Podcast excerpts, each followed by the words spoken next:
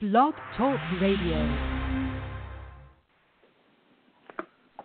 Good afternoon, tennis fans. Welcome to the Yellow Ball Network, where you'll find useful tennis news.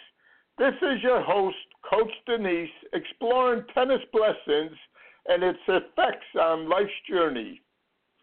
Tennis is a wonderful sport which could be the vehicle that t- helps you through life's journey, and our mentors might provide that roadmap for your journey. Who are these mentors? Well, the first uh, Thursday of each month, you will hear Alan Fox. The second Thursday, you will hear Coach uh, Chuck Reese. The third Thursday, it's usually John Murray. On the uh, fourth Thursday, it's either Coach Scott Williams or Linda LeClaire. And on special occasions, we're blessed to even have her husband, Dr. Bryce Young, join us.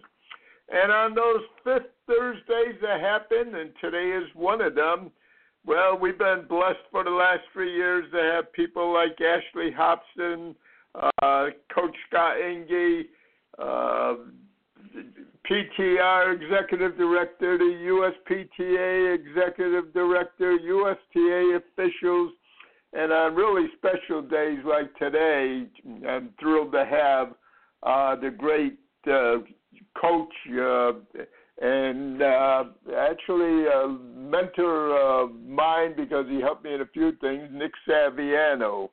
Um, so I expect to have a special show today. The um, nice thing about Blog Talk Radio, of course, is that you can listen at any time you choose.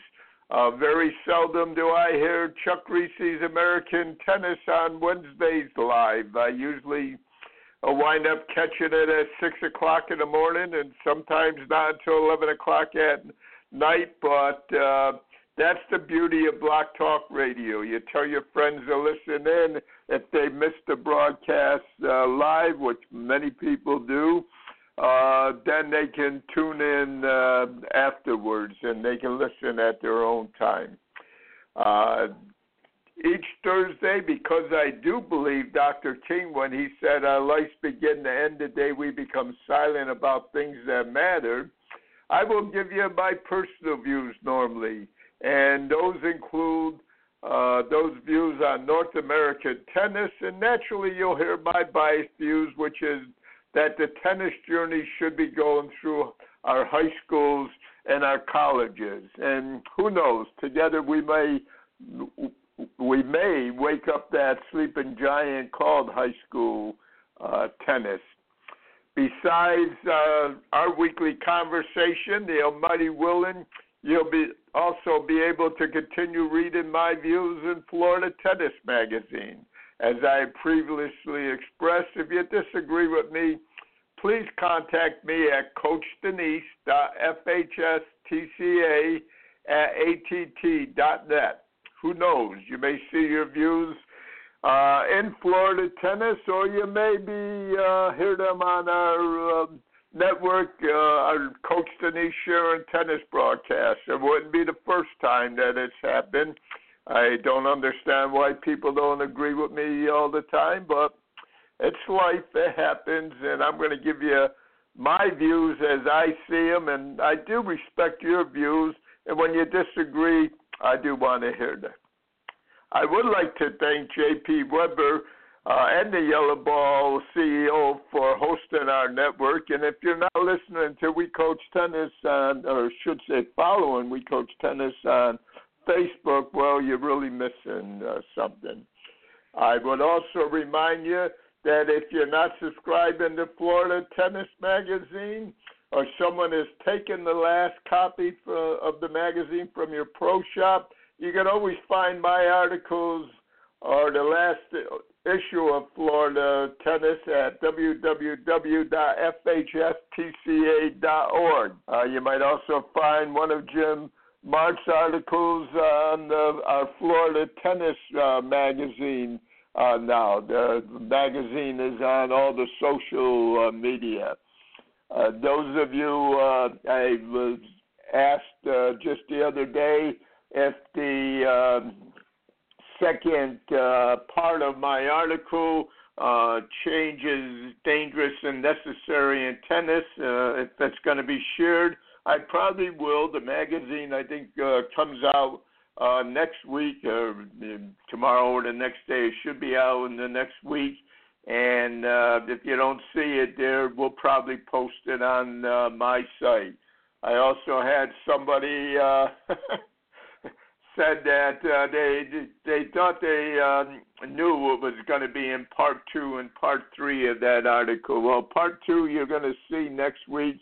Uh, part three, I could tell you the person that said they uh, already knows what's going to be on the uh, article. Um, you might be able to help me because right now the article's in about 50 different uh, pages, and I haven't put the third part of it together yet, but I will have it out before uh, the, that issue comes out. Like I was saying, I think I see uh, our uh, mentor on today. Let me see if I have him on. Uh, Coach, are you there?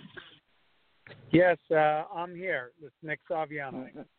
Nick, I haven't had chance to properly introduce you uh, yet, but uh, I've uh, those of you that follow my articles, you'll see I've mentioned Nick Saviano in a few of those articles. Uh, one of those articles I talked about um, being uh, one of those three major influences that helped me take uh, my old basketball coaching perspective into tennis coaching.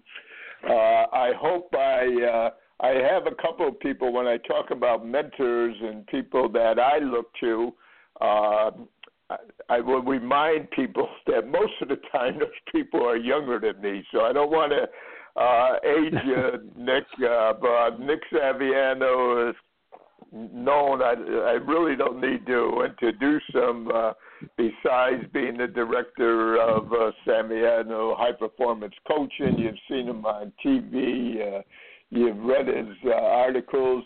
And those of you that haven't uh, read his uh, book, Maximum Tennis, uh, well, all I can say is shame on you if you haven't. Uh, uh, it's been part of my uh, program, and uh, all the coaches that worked for me had uh, a copy of it.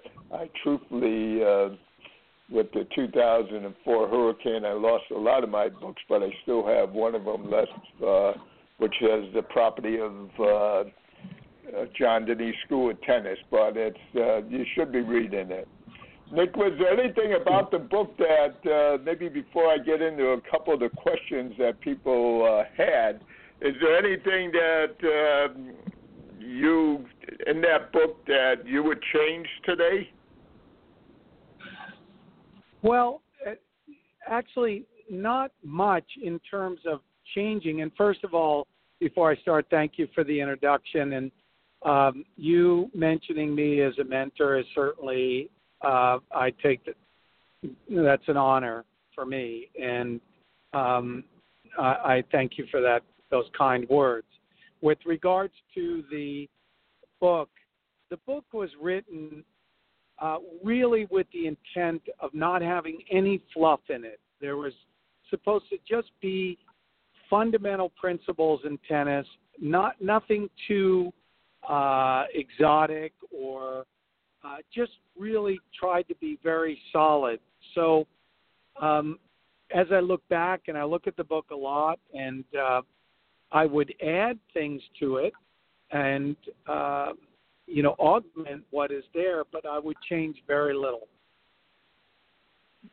Well, I think uh, it's been what since 2002 when I went through the high performance coaching program and spent a week with up in Maryland. But uh, it, it sounds like you no fluff, staying with the facts. I think that was one of the things. Um, uh, I always said I felt blessed to be able to go through the program while you were uh, running it there, and uh, uh, and of course you were uh, an influence. I, I first thought I had a pretty good uh, player development plan, and when I saw yours, I uh, said, "Well, gee, I'm almost on the same page. That's pretty good." Uh, I'm going to get along pretty good. And then I uh, I always I told people in uh, in the past articles everything that the biggest thing I got out of there is the reminder that it wasn't my plan; it's the players' plan. That you know that doesn't Yeah. matter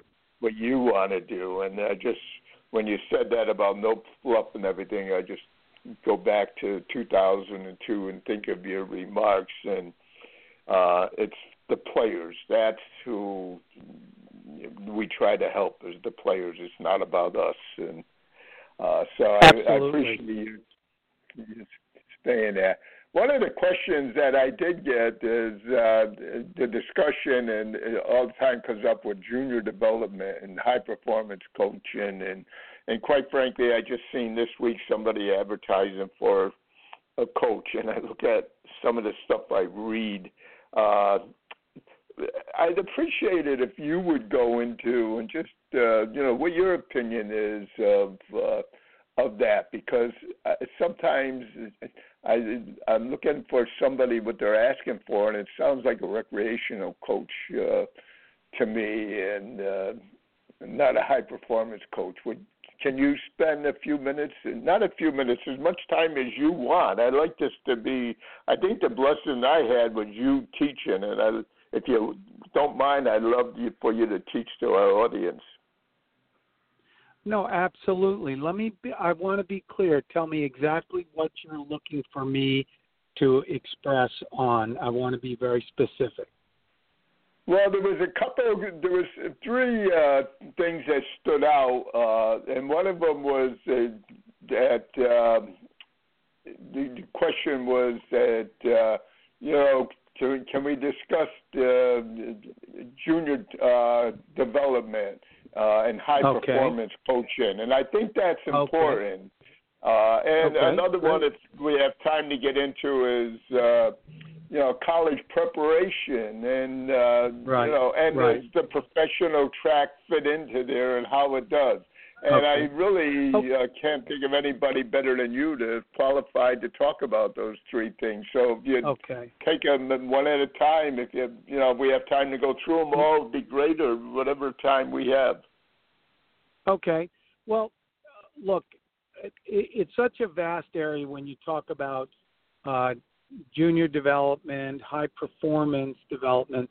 It starts and it ends with the concept uh, that is when you're involved in coaching and educating, uh, it's a sacred trust. There is a trust there that has to be higher than just okay, I've got a, a business transaction with some person that's, um, you know, in, in some kind of business deal. Educating, coaching, guiding, mentoring, these are a higher responsibility. And it's even more so when you're talking about someone who is young, someone who looks up to you, someone that is impressionable, someone where parents hand to you uh, their precious young child or teenager, whatever, and they're looking to you to help guide their child. You first have to realize this is an enormous responsibility. I'm not overstating it, I'm not making it dramatic. It's just simply you have to go into it with the idea that you are going always attempt to do what you believe is ultimately in the best interest of the child and or the young person even if they're a young adult whether they're in college. And that to me is the guiding the guiding light where it helps you whenever you have to make decisions difficult decisions that's always your compass. And if you start with that then you're you're on solid ground. Now further to that comment solid ground that's a segue into um, you know the really person uh, you know in tennis and that is you want to understand different stages of development. You know, children they're at different stages in terms of their mental, emotional, physical development.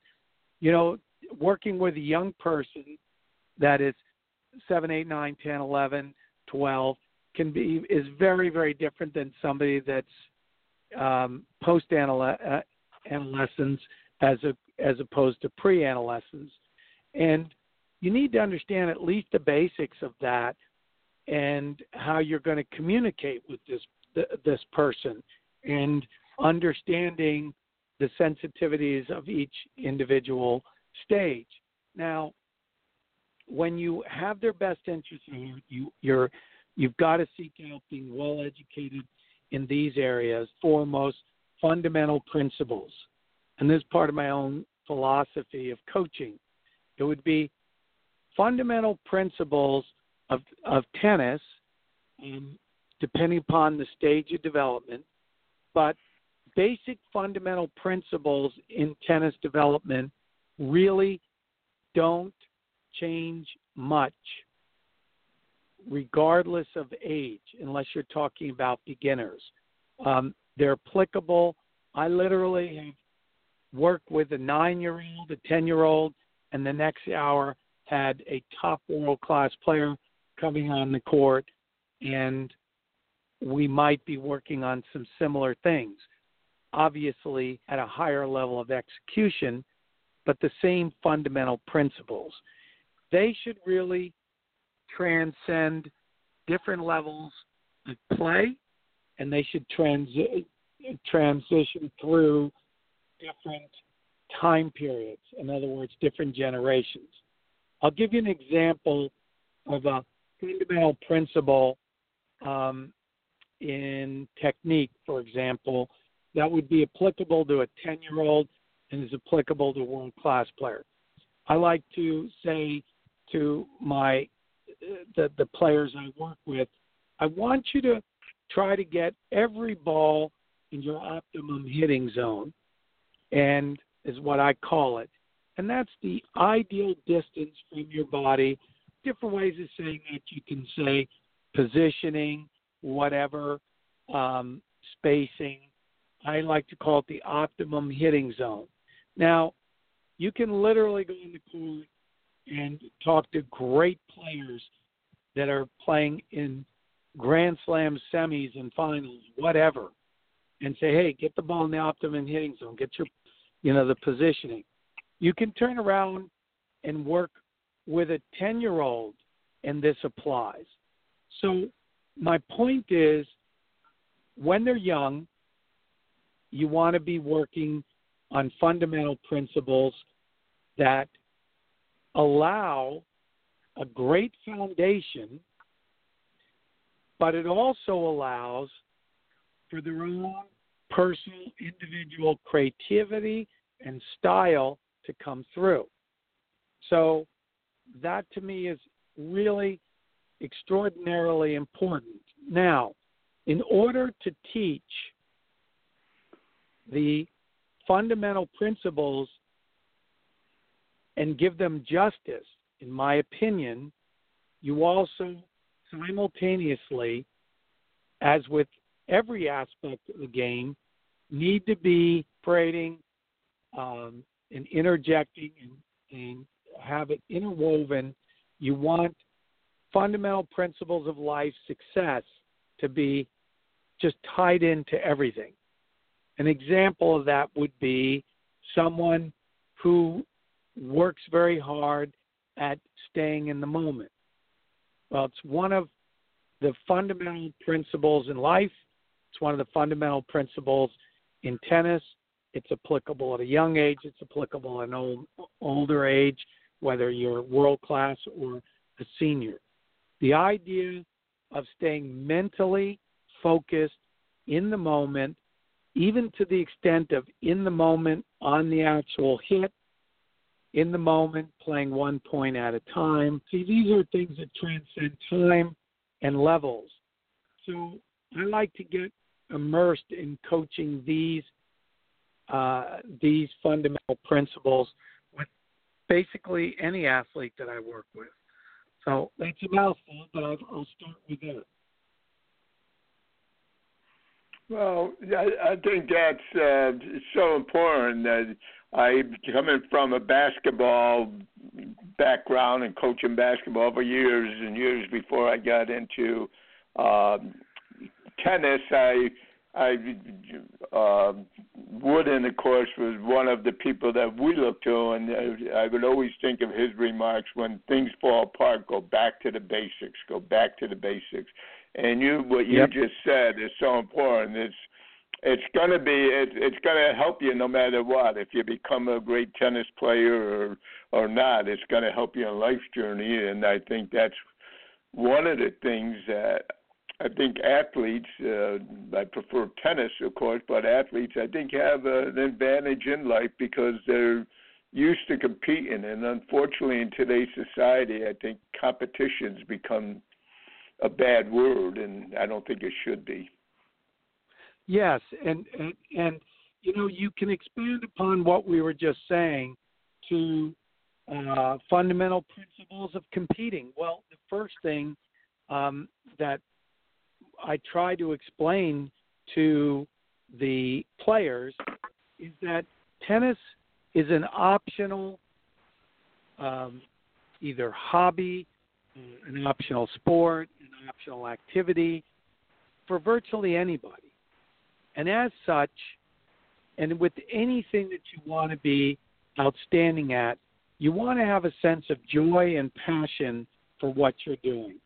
So, cultivating that with young kids, working hard, having a real joy and passion for what you're doing, and if you can in, endear children to the game of tennis, get them really excited about developing, about improving, about practicing, and they develop a real passion for it, that's the engine that's going to hold you in good stead developmentally as you go along.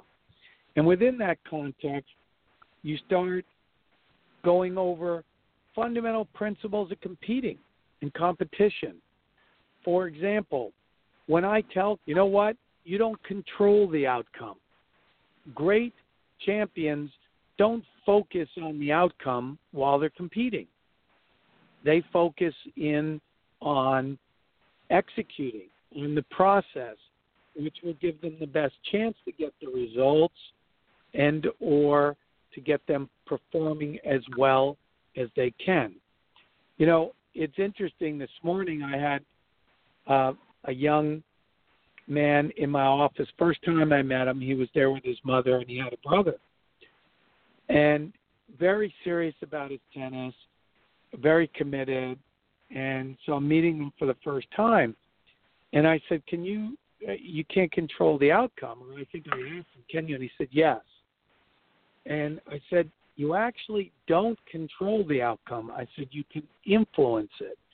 And actually, while you're competing, you don't want to focus on that. So he looked a little perplexed. So I got a piece of paper out and I said, okay.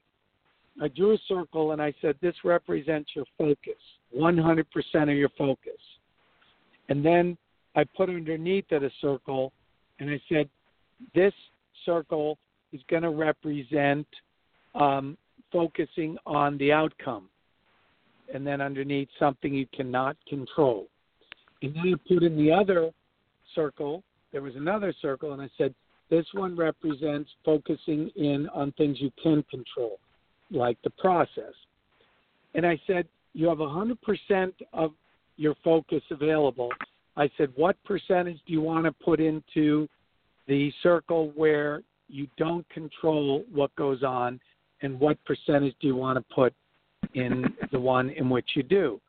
And at first he started, well, not 10% in the one that I can't control on winning and 90% in the other. And it was funny because his younger brother was shaking his head in the back. His younger brother was behind him shaking his head, putting up his finger to say zero in the box.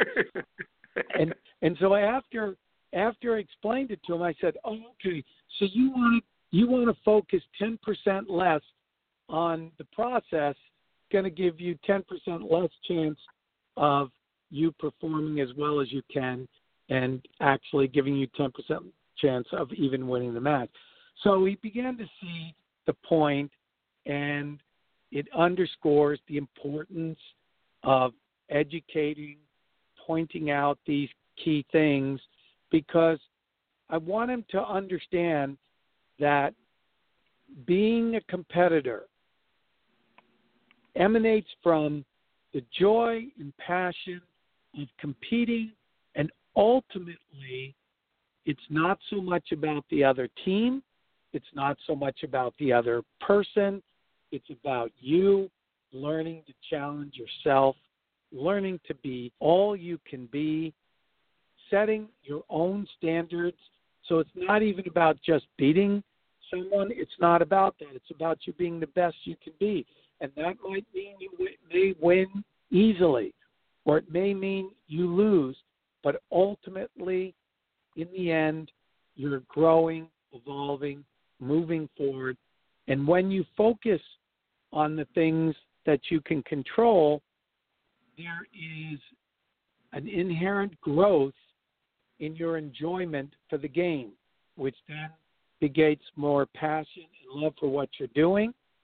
And the more you focus on what you can control and let go of the other, you play more relaxed, more flowing, and you learn to be that great competitor who is able to perform in quote the perceived pressure situations because you're always focused on the things that you can control and the process which facilitates you performing at your best, which ultimately is going to give you the best chance to win.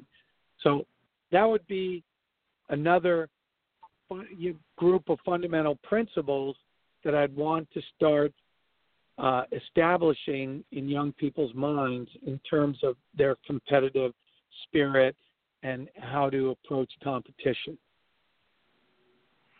Yeah, and that's and, and the great thing is it's going to help them if there's how it depend how successful they are at tennis we don't know hopefully they'll enjoy it forever but it's going to help them continue on which brings me to something else I'd like to address is that um, college preparation.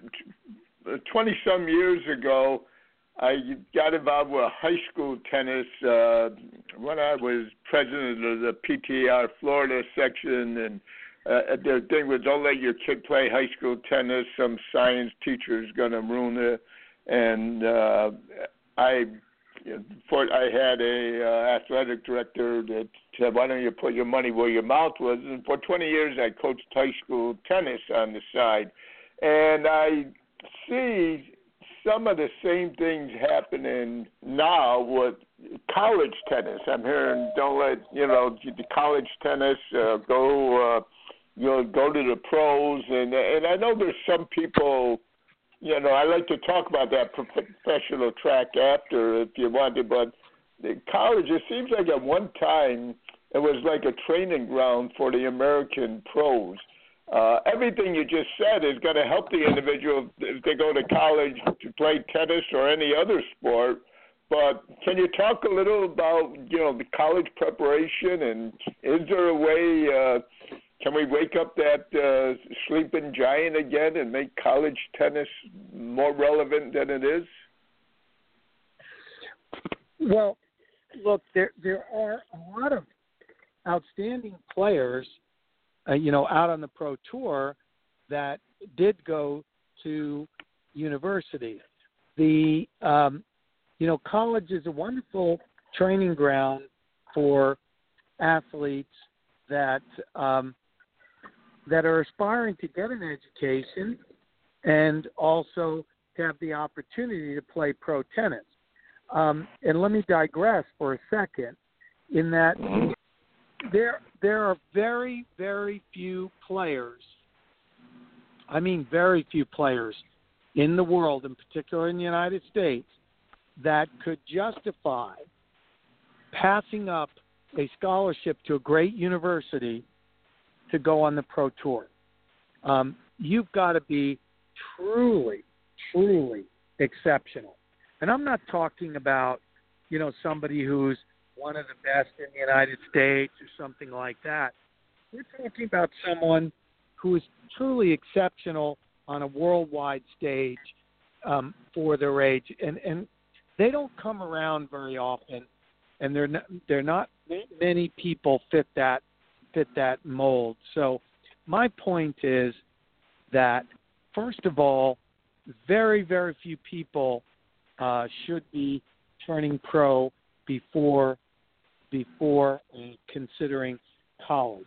Um, and there are a lot of people that would benefit enormously by um, going to a, a great university and then you know benefit from maturing working on their games and uh, playing really good competition and you know getting a good education and then once they're in school they can use it and make more mature decisions in terms of what is right for them, as opposed to, you know, just quickly and um, almost sometimes irrationally uh, decide to go uh, professional. Now, having said this, there are a lot of universities that are legitimately trying to provide opportunities for the players to really develop a world class game. So there's a lot of outstanding coaches now and training programs that are really looking to accommodate those players that are looking to get a good education, but also are serious about playing at a world class uh, level. So I think there are enormous, enormous opportunities, and there are a lot of them.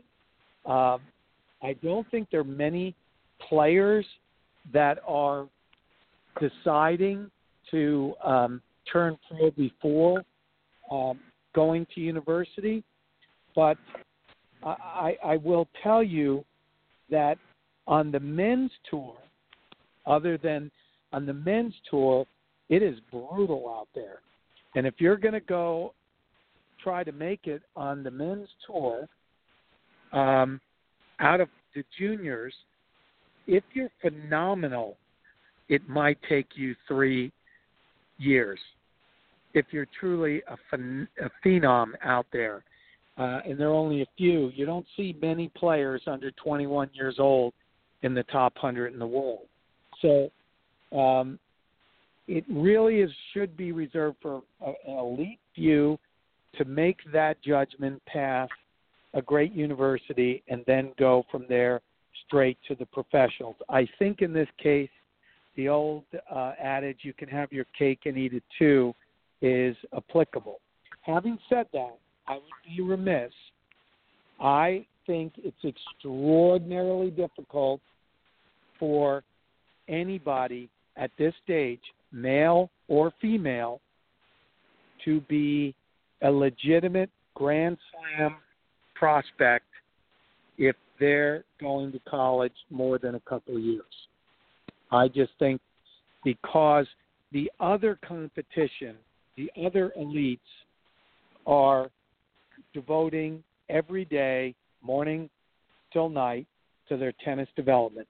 And when you're in college, you can have the benefit of getting a really good education, getting some really good competition, getting stronger, and all that but to compete against the best of the best, like Nadal, Federer, um, Serena, um, you know, Sloane Stevens, you know, these type of players, to compete with them, you can you can maybe take a few years where you go to college, but to try to win Grand Slams, I think it's very tough.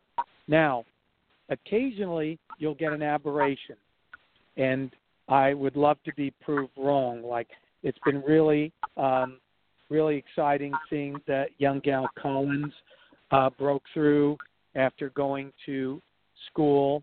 Um, I think for four years, and she's a tremendous athlete and tremendous player. But um, you know, so it's a it's a quandary for the super elite players, and I think um, some of those they know who they are, and their decisions to turn pro are are, are justified and you kind of go for it. But um, for most of the others, I think they have to seriously consider going to college and and play collegiate tennis is a really good option for them as they go along. One final note, I will say this because this is important to me, is that I believe, regardless of going to turn pro or um, going to a top university before um, you know before turning pro, regardless of what somebody chooses, I think in today's world with the with the tremendous opportunities for distance learning that everyone should if they were to pass up on college or they didn't complete their college before going pro that almost everyone can and would benefit from continuing on even in distance training like online um, uh, classes to continue their education and ultimately get their degree. Well, I think that's great advice. I do have one question, Nick, because I uh, the question is, do you think it's the same on the women's side as the men? I can't help to think, and forgive me, but I, um, as you get old, you get terrible with names. I can't think of her name. Your cohort in 2002 at the high performance coaching. Uh, um, Lynn, Lynn Rolley. Lynn Rolley, God Almighty, I'm terrible. Uh, but she had made a comment that women develop later and they can play and become champions much later. And it seems as though there's evidence of that now. I know the USTA let her go shortly after that, and I always wondered in my own biased mind if that was one of the reasons or not. But it's it, what do you think of that with the men and women? Is it the same? Um, no, I don't think it's the same. I think quite to the contrary. At at a world class level, the men are much slower developing than the females. Period. Mm-hmm. Now that doesn't mean that somebody can't become a great player, um, you know, in their late twenties or whatever it might be that's the same thing with the men.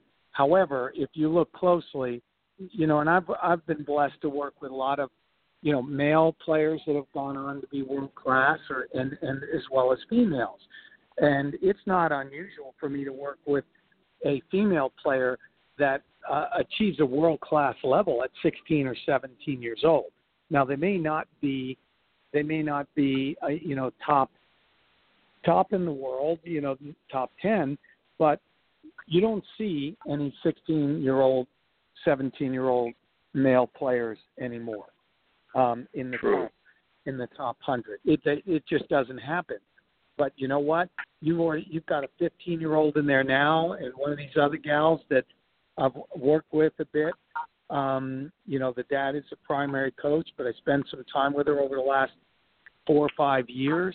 Uh, Amanda Anisimova, unfortunately, she recently got uh, hurt. She um, fractured her her foot, but she at 16 was 130 in the world, and the way she was going through the draws, you know, two or three more months, she would have been top 100 in the world, you know, at 16. So I believe there's one 15 year old that's broken the top 100 uh, or almost 16. Amanda's like 130 in the world.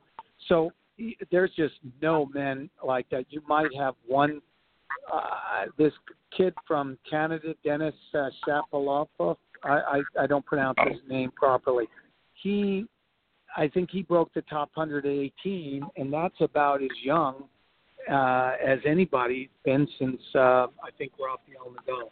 So, in a long-winded answer, no, I do not agree. Um, I do not agree. Um, that the women develop slower. I believe the men develop much slower.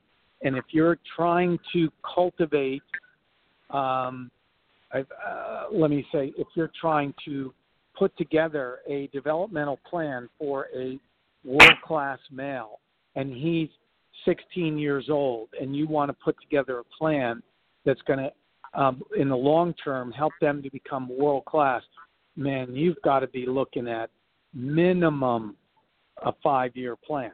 And now they may they may um, they may get get there earlier, and they may they may not. Um, in fact, uh, need that much time, but four years would be extraordinary.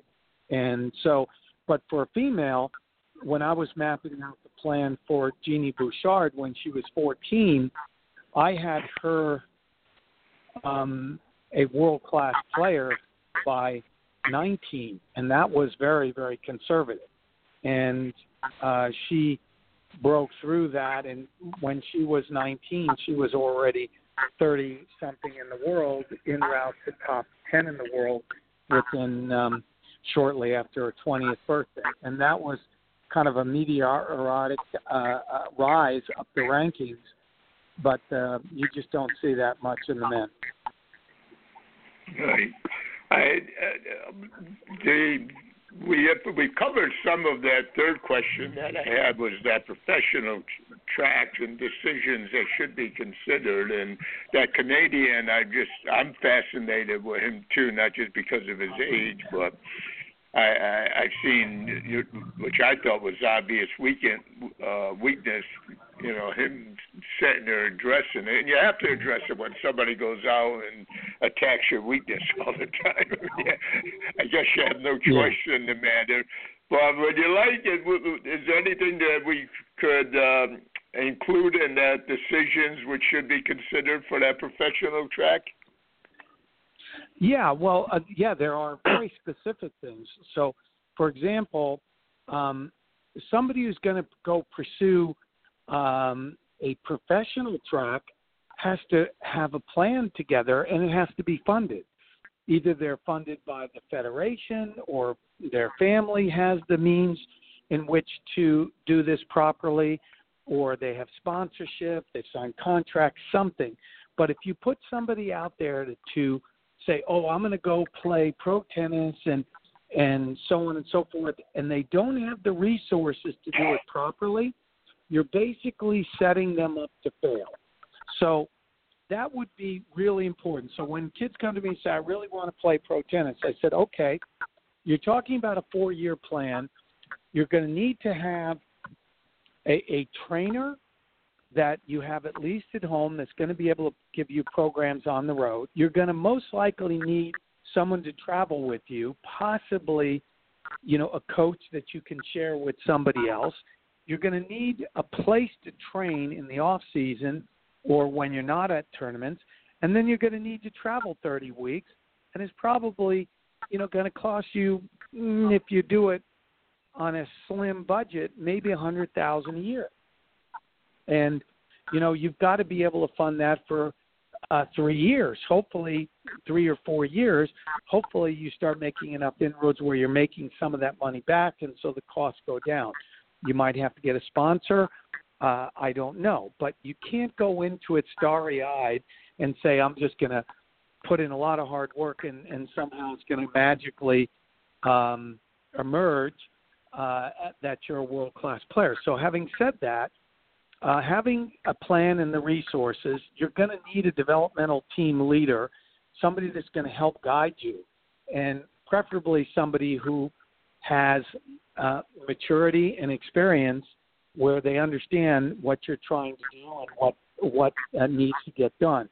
Yeah, and you need some world class coaching. So, coaching, financing, putting together a plan, a place to train. These are all factors and you know what?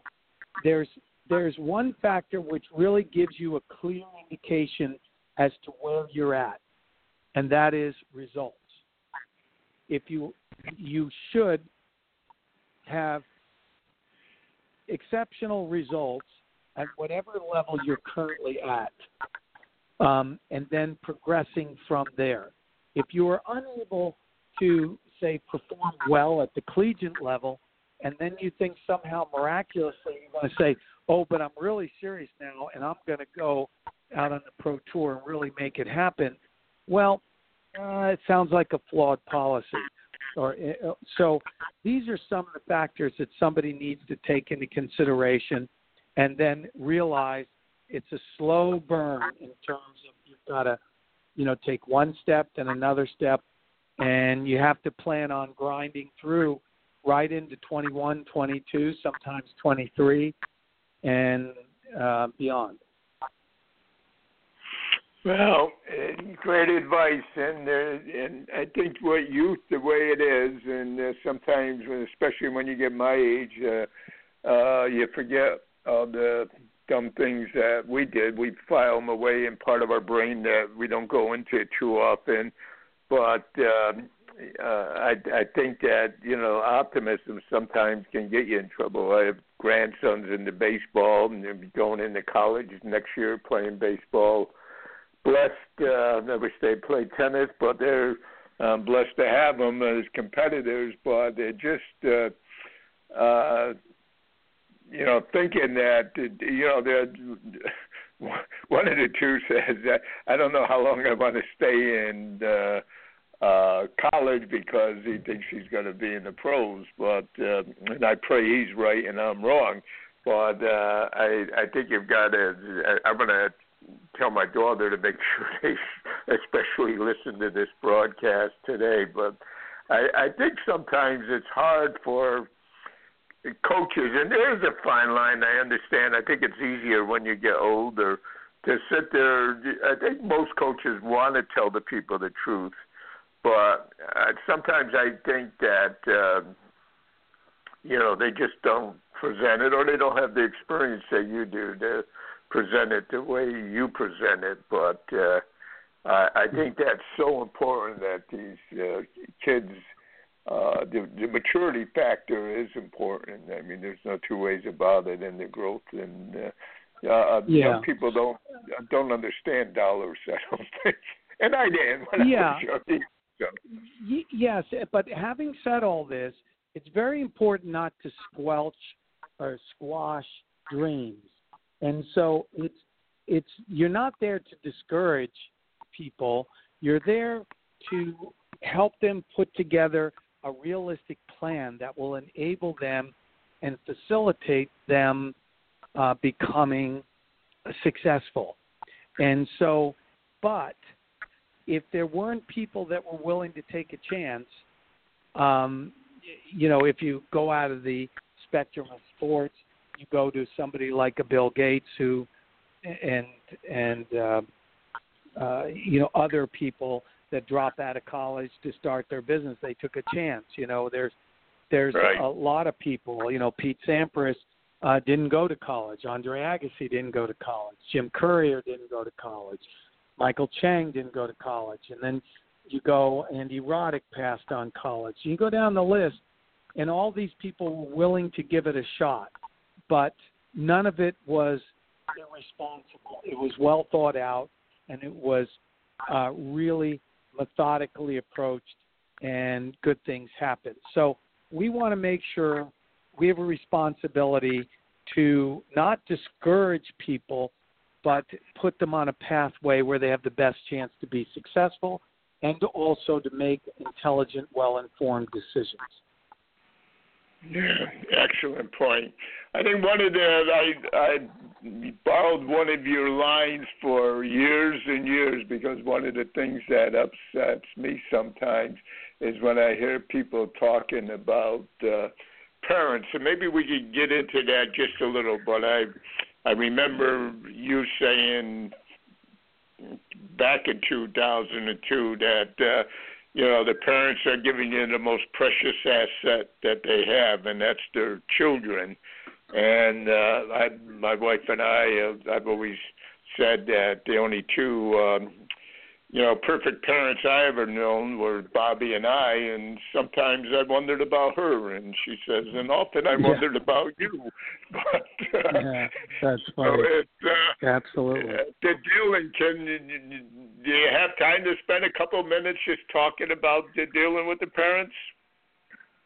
Yeah, I think I think uh, first of all, when you're dealing with parents, you have to first start with some empathy and understanding of, what it means to have a child and and how it's so difficult for any of us to be um, to be clear and objective with our own children. We, you know, most cases really adore the children, and you know we want we think the world of them, and you know so dealing with parents, you have to empathize that uh, this is their precious child, that they are more passionately involved than anyone else, and therefore it's really important to respect their position and to try to work with them. And uh, once they know that you understand how significant their child is to them, and they know that you sense that and that you're honoring that, then they'll be more inclined. There's a saying that goes, I don't care what you say until I know you care. And so when mm-hmm. people um, are going to have you work with their child and you're going to work with parents, first of all, they got to know you're engaged, that you're committed, that you understand this is important, and you need to express that with your actions, not just your words.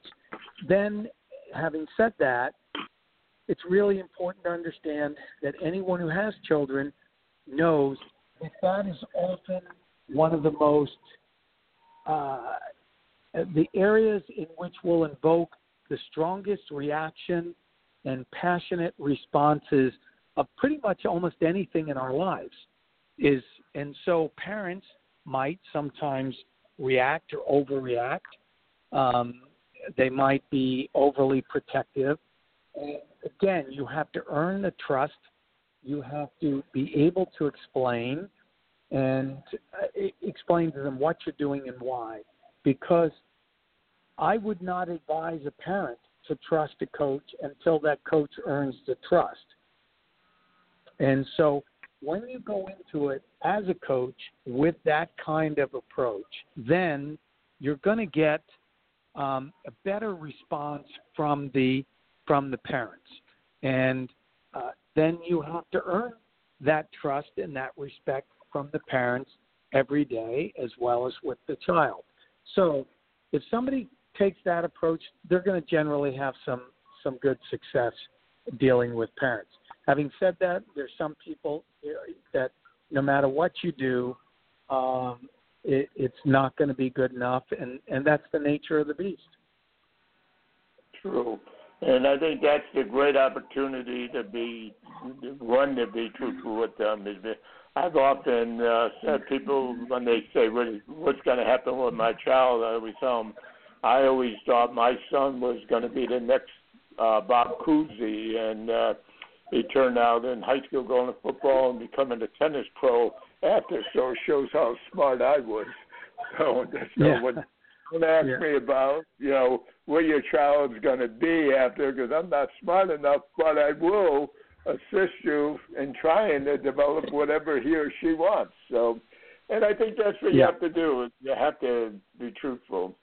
Nick, we've gone yeah. through a, just about a whole broadcast, and I appreciate you taking the time. And I just, uh, I, I, I appreciate, you know, the week I spent in Maryland with you is something I've talked about often. Uh, uh, somebody that coached for uh, not tennis, but had coached for uh, at that time some 30 years, and I always tell people you can learn from your students, you can learn from younger people, and you were much younger than me, but I I thank you so much for that experience because it helped me realize that I could take a basketball philosophy into tennis and make it work. Can you tell the people how to get a hold of you because many of our audience, I should, I'm sure, are like me and uh, either can use your services or have children or friends that can. Well, yes. I mean, first of all, anyone can Google, um, you know, Saviano High Performance uh, Tennis, and uh, that's the the name of our academy. And if anyone wanted my email, it's pretty easy. It's it's Nick at SavianoTennis.com, and uh, you know, we they can Google our website. Uh, you know, it's www.savianotennis.com. So we're pretty easy to find. and you know we run a medium to small academy. I, I would say it's closer to medium size, but it's very personalized, and it is um, you know really based on our uh, trying to help each and every one of the children to achieve their their goals and aspirations, not only on the court but off the court as well. So, um, and also I just wanted to say uh, a big thank you to you for what all you do, and even with this radio show and the the years that you put into coaching, um, and your whole mentality and philosophy has has positively affected many many uh, people, and it's it's really a privilege and a pleasure for me to have spent this uh, hour on the radio with you. Well, it's been a blessing for me, and I'm sure those of you in the audience uh, realize the time that's gone by and realize I'm not going to have a commentary after. But like I said at the beginning of the broadcast, I do that when I have time, and uh, I and this is the first time in three years I've had the blessings to have Nick Saviano on. So you don't get a mentor like that that often. So that that was more important than what I had to say. I will remind you that next week is the first Thursday of the month. Alan Fox is still in Europe. He will not be with us. Uh, but I am blessed to uh, have uh, with us Ottawa University men's and women's uh, head tennis coach Scott Enge, and Scott Enge is somebody that I've been blessed to know him as a uh, high school coach. He's come from the high school family.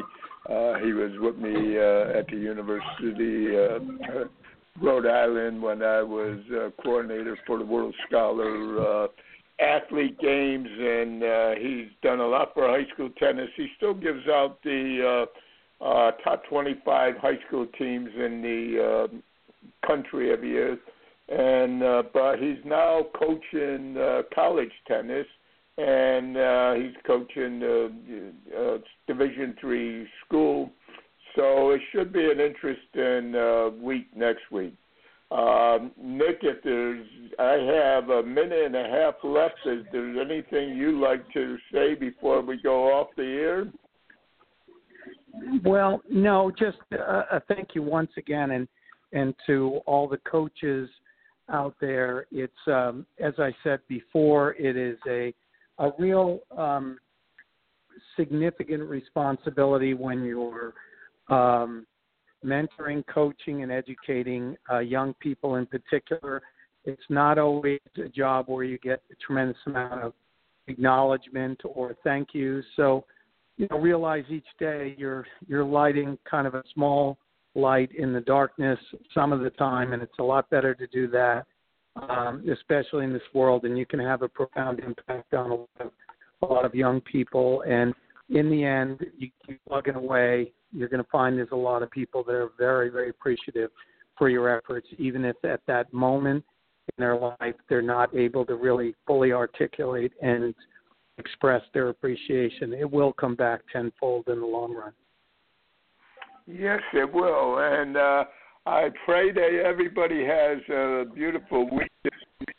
I look forward to talking with you again next Thursday. Please tell your uh, friends to listen to the broadcast. I will be putting this up on the coaching networks that I belong to, and uh, I I thank uh, Nick Saviano again. Uh, this is the type of things we try to do. I think that we all, uh, if tennis has been good for you, then we have a responsibility to share. And the great coaches, uh, they will share the information. And it's uh, so I feel blessed to be able to bring this broadcast with you every week. I do thank the Yellow Ball Network. I thank Florida Tennis uh, magazine for letting me uh, write my articles every week, and I pray we talk again next week. Bye now.